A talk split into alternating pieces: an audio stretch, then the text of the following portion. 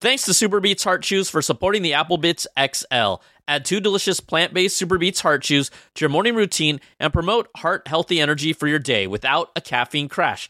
Get up to 45% off plus free shipping at superbeets.com slash applebitz. All right, everybody, let's get to the show.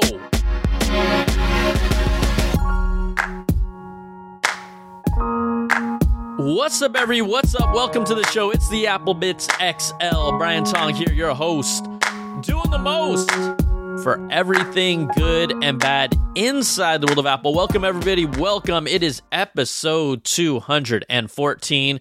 We've got some things to talk about. There's things that are starting to brew.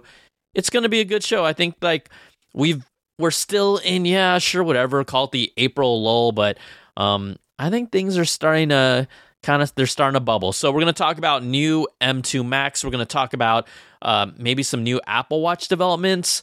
Also, uh, iPad OS stuff. Maybe we've got that, and then um, pretty much, I guess the rumor mills have debunked this Apple dual charger, unless it actually is still happening. So we'll talk about all of that. If you want to be a part of this show and the what over 1200 freaking five star reviews that people have put on the podcast app. Hey, if you haven't already, I'd love for you to kind of drop not a star, five stars, or just be honest about how you think about this show. Um, it helps us bump up in the algorithm, and uh, so grateful for. Geez, what 214 shows? When we get when we hit 250, I mean, I said we'd do something special at 200, but we didn't. Maybe we will on 250. But, anyways, check it out at the podcast. And also to be a part of the show, if you want to call in, record a voice memo, all you got to do is send it into applebitzshow at gmail.com. That's applebitz with a Z. Your name, where you're from, what you want to talk about, your questions, your criticisms. I feel like this first half of the year, things just haven't popped off because the iPhone SE, for most people, at least that listen to the show, were kind of like, eh, it's all right. The iPad Air, fifth generation, people are like, yeah, it's all right. And then the Mac Studio was kind of one of those products where people were like, eh, it's just not for me because it really is for the super high end content creator, digital professional. Really, that's who that product is targeting. So as we get through this year, I think we're going to give you guys and gals a whole lot more to talk about. So you can be a part of the show. Again, record that voice memo, applebitzshow at gmail.com. Also, this show is brought to you by you Patreon.com slash Brian Tong is how you support really all my content for this podcast. You get early access to content, early rewards at different levels, and a completely ad free version of the show. It does support all my video content on my YouTube channel. It supports this show, and you all have been amazing. Um, like I said, April is pretty slower, so I can't do this without you. And I thank you so much. It starts at $2 per month, $5, which is like a cup of coffee. You got the 10, the 25, and the $100 platinum Apple level. Patreon.com slash Brian Tong is how you support. All right, let's get into this show. And I think the I, if we said we're not going to do nothing like Rotten Tomato ish, but if there was a fresh meter and the freshest news coming out right now comes from Mark Gurman from Bloomberg, friend of the show, and his latest report on Bloomberg says that Apple is internally testing several variants of the next generation M2 chip right now for updated Macs and at least nine new Macs with four different M2 chip variants. The assumption would be something along the lines of an M2, an M2 Pro, an M2 Max, and an M2 Ultra. He doesn't specifically line those all up, but he says there are at least nine new Macs in development using four different M2 chips. And I think when we look at what's expected to come in the Mac lineup, we're probably going to see a lot of these this year, which then leads me to the thinking that, man, if there are let's even say four or five different computers and then multiple models amongst those do they have to at least release something around WWDC just to spread it out during the year? Or are we going to get hit hard like we were a year ago in September and October and November?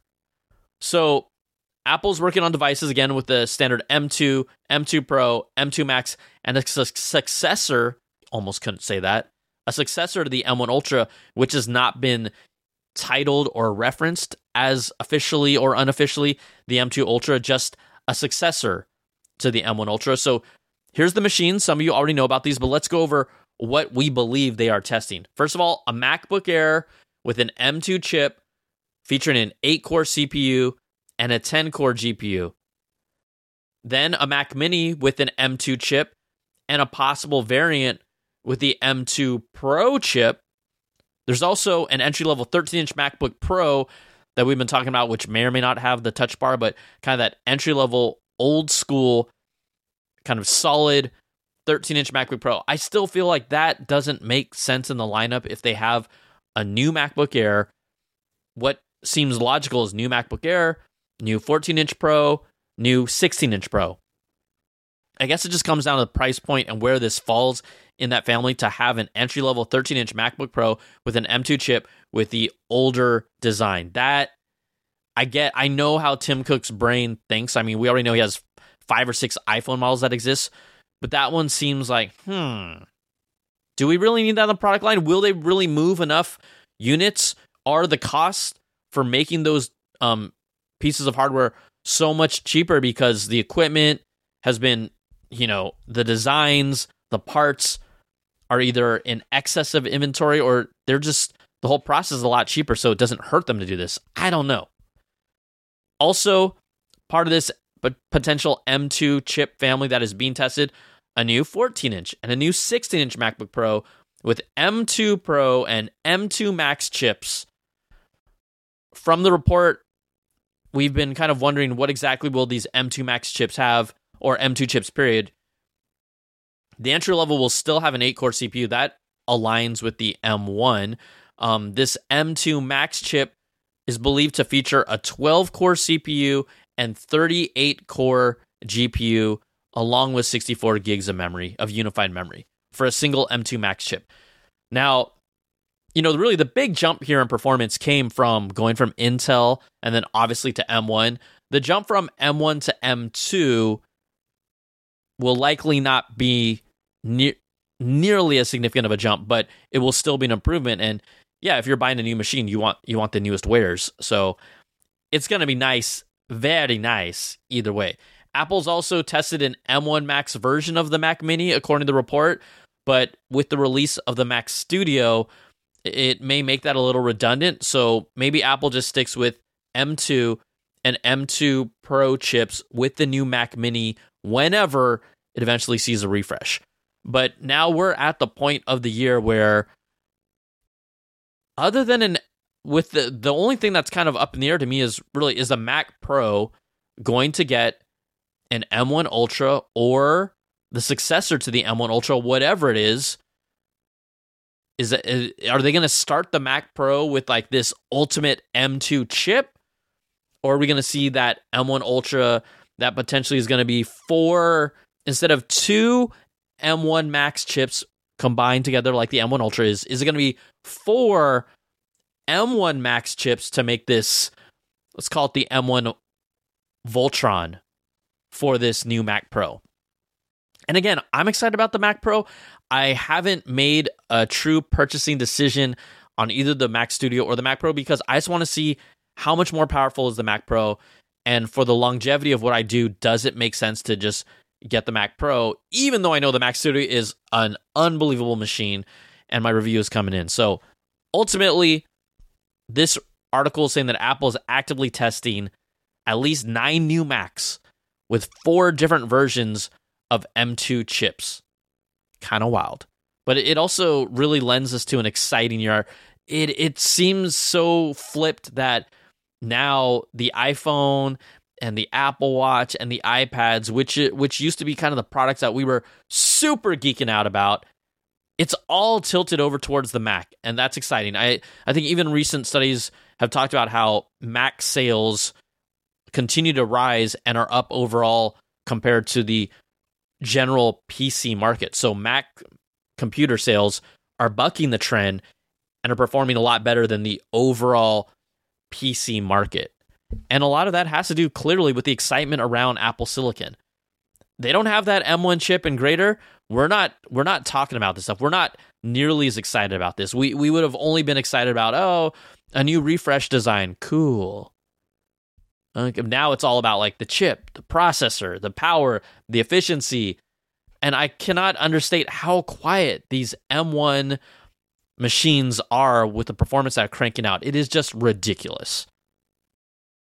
All right, we do have some Apple Watch news for you. I think that this year the if there was any year where the Apple Watch is kind of like still a hmm, let's say how about this? If you got a Series 7 without a doubt, it seems like a lot of these features will be more software related. But according to Bloomberg's Mark Gurman, Apple's still planning to add a body temperature monitoring sensor and new health features to the Apple Watch this year. Planning, it doesn't mean it's going to happen, but all these talks about blood pressure and blood glucose monitoring, quite honestly, the the sensors that would really take the Apple Watch to the next level, um, in addition to bringing new features in the health app, are happening.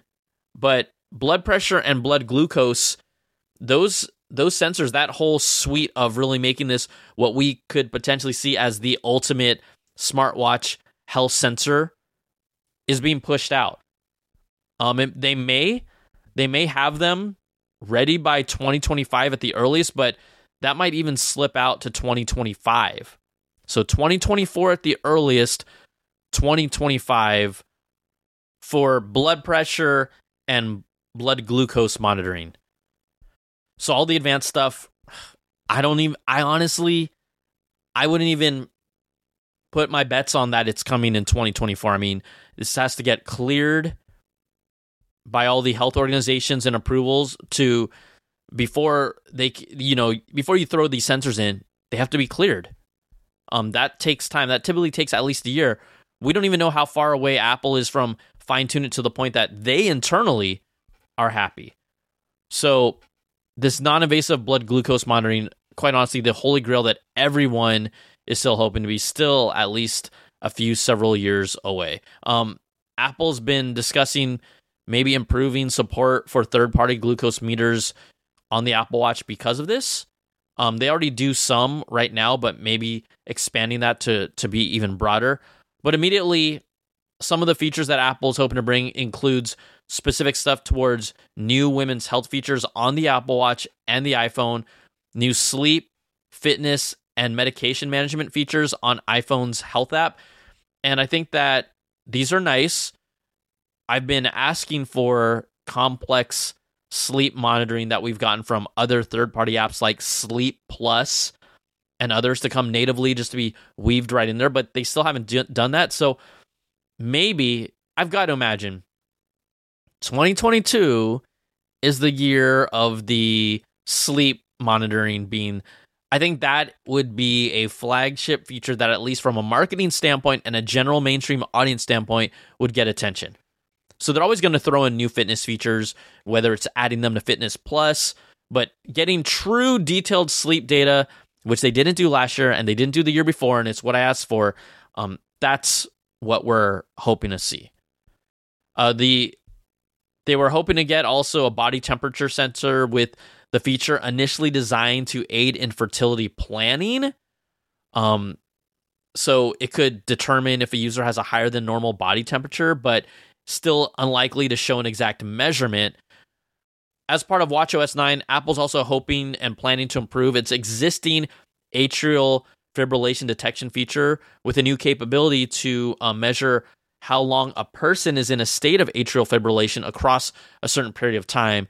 Uh, right now, from what we gather, from what I gather, I mean, I haven't had the issue happen. It'll alert you when it happens, and it does collect the data, but maybe the actual state of atrial fibrillation, the extended time, not just like a hit of like, oh, it happened this day, oh, it happened that day.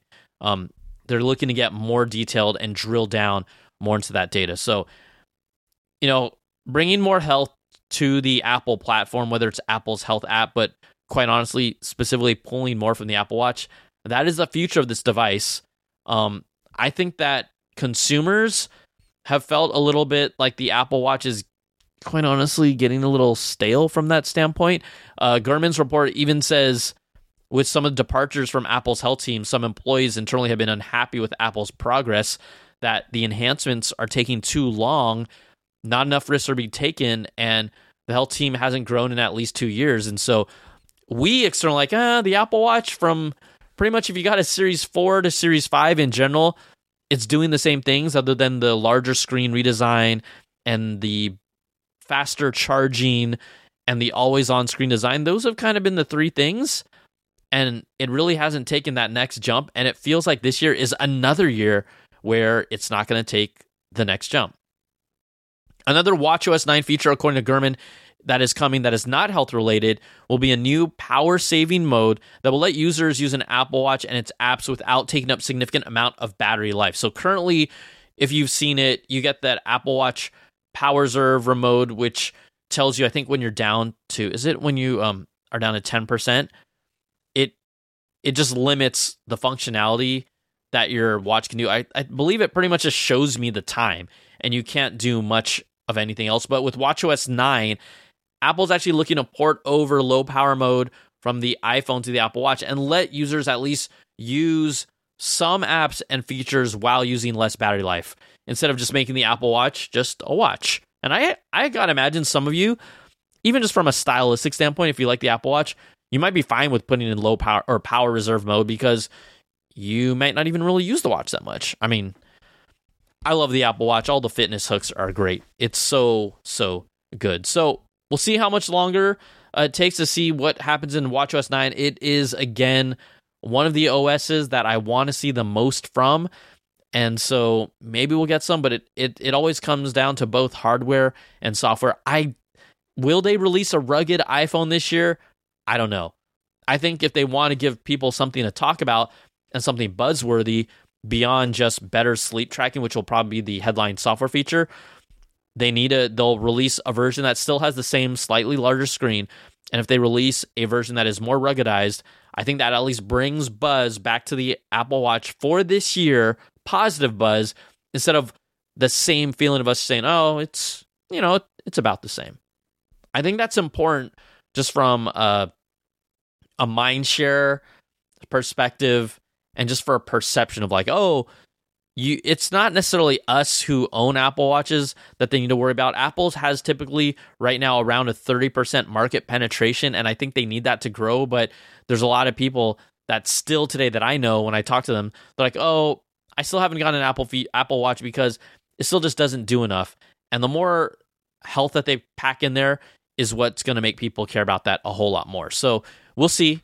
Watch OS 9 coming to you soon, June 6th through 10th uh, at WWDC. All right, let's take a moment to thank the sponsor of this podcast, SuperBeets Heart Chews. You know, as we age, the fatigue and lack of endurance that we feel can't always be fixed with more and more caffeine. So, introducing a new way to start your day SuperBeets Heart Chews. They're a tasty treat that give you the energy that you need and are good for you. There's no more afternoon coffees and energy drinks and candy for this quick pick me up. You can add two delicious plant based SuperBeets Heart Chews to your morning routine and promote heart healthy energy for your day without a caffeine crash because SuperBeets Heart Chews' unique, clinically researched grapeseed extract promotes heart healthy energy and normal blood pressure as part of a healthy lifestyle. This grapeseed extract used in SuperBeets Heart Chews has been clinically shown to be two times as effective at supporting normal blood pressure as a healthy lifestyle alone. So do more for your heart and treat yourself with SuperBeets Heart Chews. I've been using them now for over a year. They kind of remind me of tasting like a chewy Starburst, but then you get all those healthy benefits. So for me, they taste good. I like them. I use them constantly. I probably use them at least three or four times during the week. And I'm someone who even drinks beet juice before my basketball game. So I was happy to try out SuperBeets Heart Chews, and they help give me this little energy boost without me needing to go straight for coffee all the time. It helps me with my work. It does help me kind of keep me focused and a little on target as well. So for my listeners only, you can get up to 45% off plus free shipping at superbeets.com slash applebitz. This is their best offer available anywhere. That's superbeets.com slash applebitz. Get up to 45% off at superbeets.com slash applebitz. Okay, if you saw my video that I posted earlier this week Um, I'm on the road right now. I'm back in the Bay Area visiting my family, and so Apple's rumored dual USB C port charger. Did you hear about this? How there were reports that hey, Apple could be making their own uh, GaN, which is the gallium nitride smaller form factor, 35 watt power adapter with two USB C ports. There were renders that were leaked out, and was like, oh my gosh, it would have like a folding plug design. Looks pretty cool. Looks pretty slick. Apple doesn't have anything like this. Um, there's plenty of other companies like Spigen and Anker, quite honestly, whose products I use as GaN chargers because they came out at least a couple years ago. They're so it's basically like having a super power, super fast charged mini little cube power adapter um, that takes up a quarter of the space to f- compare to Apple's kind of larger 30 watt, 35 watt power adapters. So, anyways, there's all this kind of a little bit buzz around it. The news was pretty slow, quite honestly, earlier in the week. And then, um, according to reports, some people believe the renders and the belief that Apple's doing this dual charger are completely not true, and they're actually leaked renders of a Mophie charger. So I just wanted to bring that up to clarify that in case I know a lot of you listen and watch my content, and so we do bring new information here because this podcast can be put out like the day that things happen. So according to reports right now, that's not an Apple dual USB C charger. It's a Mophie dual USB C charger until it could potentially be an Apple dual USB C charger. So I just wouldn't get too excited about that happening. And again, check out Anker, check out Spigen. They actually have these products already out there and they're great. There's nothing wrong with them. You don't need like the Apple charger. Now, I also wanted to talk about the Mac Studio, and my review is pretty much wrapped up. I got a few more things to kind of add to it. It will absolutely be coming out this coming week. Um, so sit tight for that. But what I thought was perfect timing. Like I'm quite honestly, sometimes we get these reviews out, we get the product early. Apple's like, you got to put it out uh, by this date, and you know everyone cranks to get them out. But I thought the Mac Studio required more time. I did not get a review unit early from Apple. Um, and so I did get a Mac Studio, and what was crazy is that it's now been out just a few days after a month. So my my review is going to be like the Mac Studio one month later, and sometimes things don't really change. But specifically with this with this machine, a lot has changed because Final Cut Pro recently released an update specifically to take advantage of the Mac Studio and the M1 Ultra chip. Adobe After Effects and some of their other products, but specifically Adobe After Effects released a new release and an update for their motion graphics to take advantage of the M1 uh, sorry, the Mac Studio with the M1 Ultra.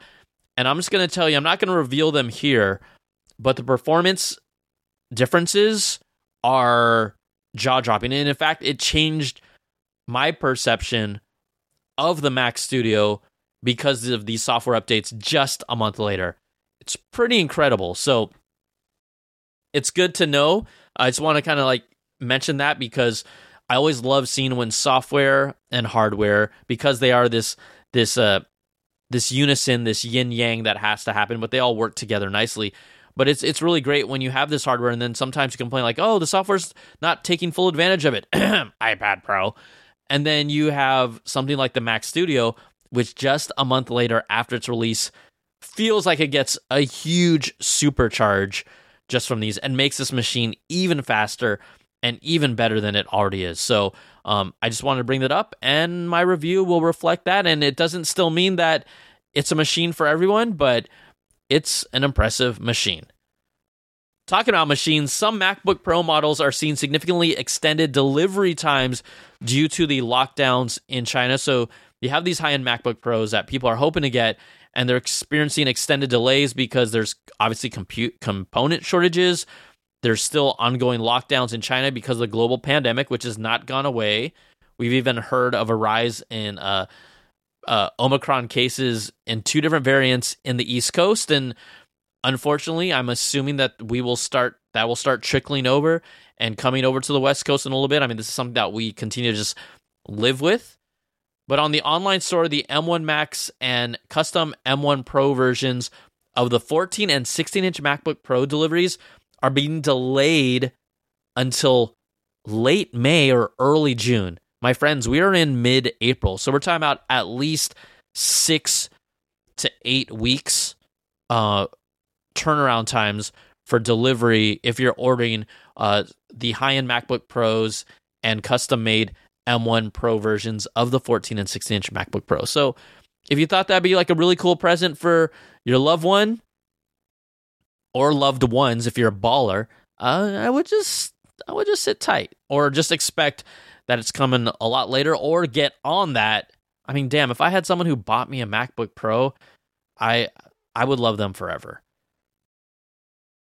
Also, Apple recently has been reported from the information that 3 years ago Apple was exploring letting users use Siri to make purchases for apps and services, similar to how you can use Amazon's Alexa to just place orders online. But according to the report, engineers scrapped the idea following privacy concerns.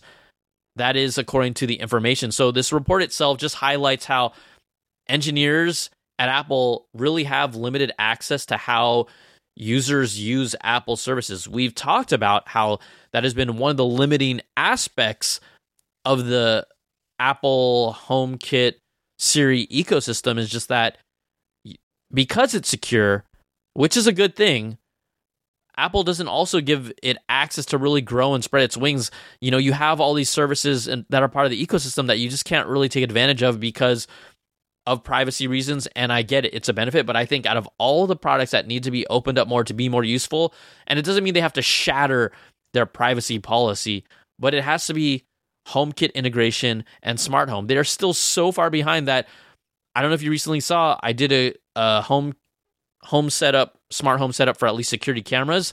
I was not going to get a system that was compatible with HomeKit because a they're I think I can count them on my single hand that are HomeKit compatible. They're not from brands that I really um have good faith in or feel like that there are brands that I trust, and someone's to say, "Oh, then why'd you get Google?" Well, I have Nest, I have a, a Google um, Hub, and yes, no matter what, any of us using any devices, we are giving up some of our privacy. Apple is the best when it comes to that. But I have a an Alexa Echo, uh, Amazon Echo. I have a Google Nest, and I have an Apple HomePod. And the reason why is they all excel differently in different ways. And I'm a tech fan and I have to embrace if I'm going to use them that I have to accept that I'm giving up some of my privacy. And if you aren't, that's fine. That's your choice. But uh I would have loved the day to have a completely super tight integrated easy to use talk to any device in HomeKit, but that hasn't happened for years. The smart home continues to just explode and Apple's just not there. Apple's not there for the party. Like to me, they just aren't really quite honestly, they are Apple, but they're they're not relevant enough in the home space where they come up as my one, two, or three top options. I always go like, oh, Apple's great with privacy, but beyond that, they don't have device support, they don't have compatibility, uh, and their platform itself is pretty weak, but it's secure. So the report talks about how, as we get back to the story, how these engineers don't even have access to services like Apple TV Plus or Apple Maps, and Apple has really strict privacy procedures to make it hard for engineers to have any direct access to any usage data. And so the concern internally and externally, which we've talked about, is that their strict privacy policy is actually stifling Apple services and making it harder to compete with Google and others, which is exactly why I came to the decision that I came to. So, um, in a report, the information revealed that back in 2019, Apple actually explored the possibility of letting users make Siri purchases, but that further along the project, the team just had to scrap that and just say, no, we're not doing it because of the privacy concerns. And it is comes down to lack of data. The effort stalled because of these privacy rules. Um, preventing Siri from tying a person's Apple ID to their voice request. We know that it uh, HomePod and HomeKit does have the ability to identify uh, multiple users, but they didn't want it to link it to their, I guess, shopping behaviors. And their teams just couldn't find an alternative way to reliably authenticate users to bill them. So there's one there's one thing where it's like voice recognition tied to an Apple ID versus taking that next step of voice recognition tied to an Apple ID, tied to making purchases and authenticating them to make that purchase. So it's very it just kind of really reiterates how much more surface HomeKit is and how they won't let you dig deep and it also sheds light of oh wow these other platforms are really just giving you everything so that they can dig deep so it all, it's just going to come down to personal preference. Um something personal and personal preference i mean if you're talking about a service that is very personal it's got to be facebook. I mean it's meta. I still can't call it meta. I guess i have to just get on board on that. But it's meta better known as facebook. So we know that they are pushing out the idea of the metaverse and the future of a digital augmented reality, virtual reality ecosystem and world where you can run away from the problems that are really affecting people here today and in the most tech bro response create a alternate world where everything is utopia and free and great and digital and completely robotic um, because escape you know ignorance is bliss escape is bliss. So we know that Apple is really uh, sorry, we know that Meta is really trying to drive this whole metaverse, the economy, the ecosystem. Well, according to report, Facebook is planning to take a nearly 50% commission on digital asset purchases made inside the universe.